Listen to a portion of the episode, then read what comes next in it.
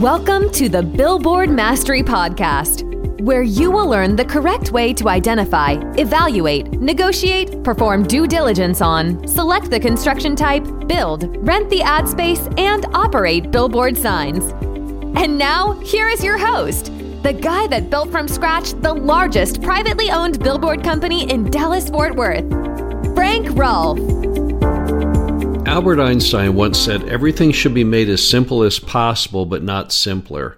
This is Frank Rolfe, the Billboard Mastery Podcast. We're going to talk about how to derive simple formulas for the creation of billboard investments and their management. And as you'll find out, there are a lot of simple formulas floating around out there that are very, very useful. Just simple enough to be easy to remember and understand, but not so simple that they really don't give any great meaning. Let's start off with the first one I'd like to talk about, which is setting a budget for when you build or buy a billboard.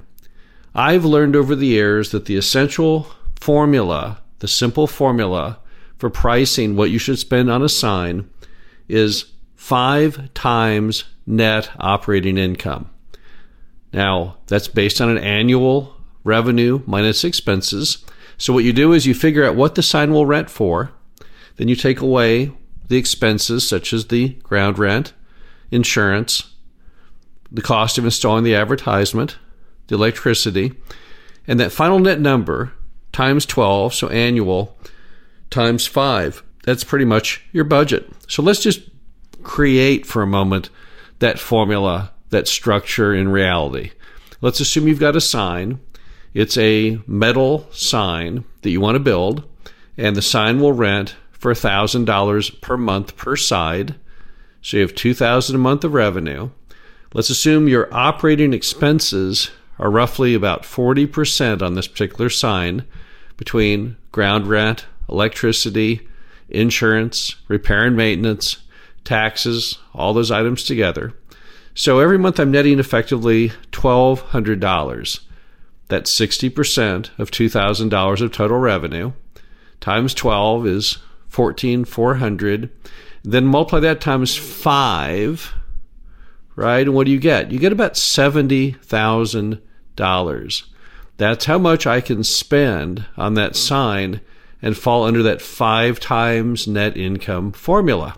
Now, what's so important about that formula? Why would five times that number matter? Well, here's the deal if you're going to go out and borrow money to build that sign, which you will, you've got to make sure you can pay that loan off and still have plenty of time on that initial lease term to make a profit. Because the second leg of that term, the second renewal of that lease, that's typically where you make all of your profit. So if I go with a five times multiple, I'm typically going to pay that note off in about a seven year mortgage. Now, since most billboards have at least a 10 year minimum first term, that means I'll be able to pay off that sign and have roughly three years of profitability before the lease ends the first period. The second period will be all profit. Now, let's look for a moment if I change that formula. If I change that formula to, for example, a 10 times number, I won't be able to pay that sign off probably within 15 or even 20 years. Therefore, the sign has no profitability at all. So, I won't have the note paid off within the end of, let's say, the first 10 year term. I may not even have the sign paid off at the end of the second 10 year term. So, what am I even accomplishing there? Good question. When people want to start paying multiples of 10 times net income, let them, but don't get involved in that. That's typically a sign that the market is at its peak and will no doubt fall in the future. Another simple formula is the 500 foot clear read formula. Let's assume that you're looking at a billboard, but you're trying to figure out whether the sign has freedom from blockage enough to be of value to an advertiser. The simple formula that is one click of your odometer, which is roughly 500 feet, from when you can first see the sign free of obstruction to when you can no longer see the sign at all. Now, why is that an important formula? Well, here's the deal.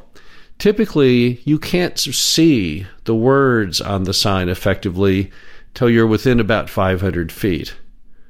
So, Secondly, if you have used not a whole lot of words on the sign, typically around 10 or fewer, you should be able to read that sign also within that 500 foot window.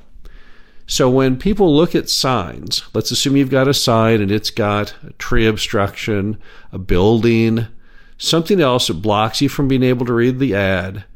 What's critical is when you come free of those issues, free of the tree, free of the other sign, free of the building, do I have at least one click on my odometer before that sign disappears out the top of my car window where I can no longer read it?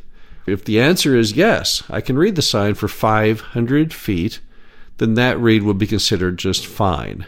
Now, of course, it'd be great to have signs that you can read from 2,000 feet away. But if you really note those signs you see from 2,000 feet distant, you'll notice you can't really see the ad. You can't read the ad. So, really, that 500 foot window of visibility, that is in fact what's key. Finally, let's talk for a moment about advertisers and the necessity to be able to use the two most important words in the English language for an advertiser on a billboard, and that's exit now. Why is exit now so important? Well, here's the deal billboards have one power over radio and newspaper and magazines, and that's that none of those can time the exact moment that you see the McDonald's ad for the 99 cent meal plan uh, at the very moment you're passing the McDonald's. Only the billboard can. So that point of purchase, that strength, is what's exemplified when you are able to say exit now. Because you're not only being able to advertise a product, but you're able to say, and if you want that product, it's time to exit.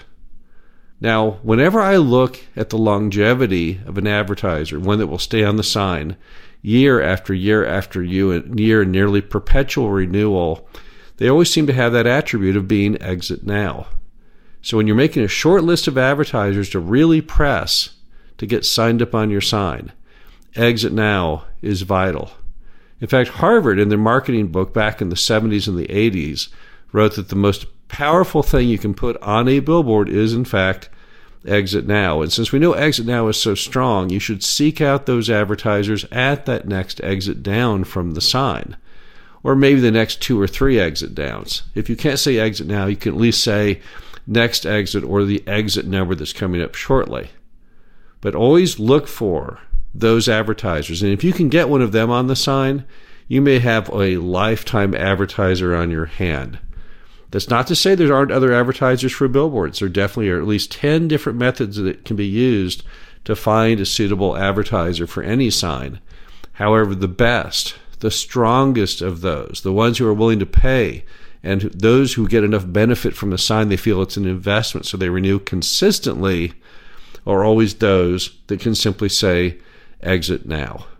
Again, there's many, many different simple formulas in the billboard industry. Those are three of my favorites, but there is still more. I think it's always important to try and distill information down to those simple formulas. I think that Albert Einstein was, in fact, exactly correct. That anytime we can take information and make it the simplest, therefore it becomes the strongest and the most successful for us. This is Frank Rolfe of the Billboard Mastery Podcast. Hope you enjoyed this. Talk to you again soon. Thank you for listening to the Billboard Mastery Podcast. Be sure to visit us at www.billboardmastery.com where you can find past episodes of this show, plus an array of information to help you successfully build, buy, and operate billboard signs.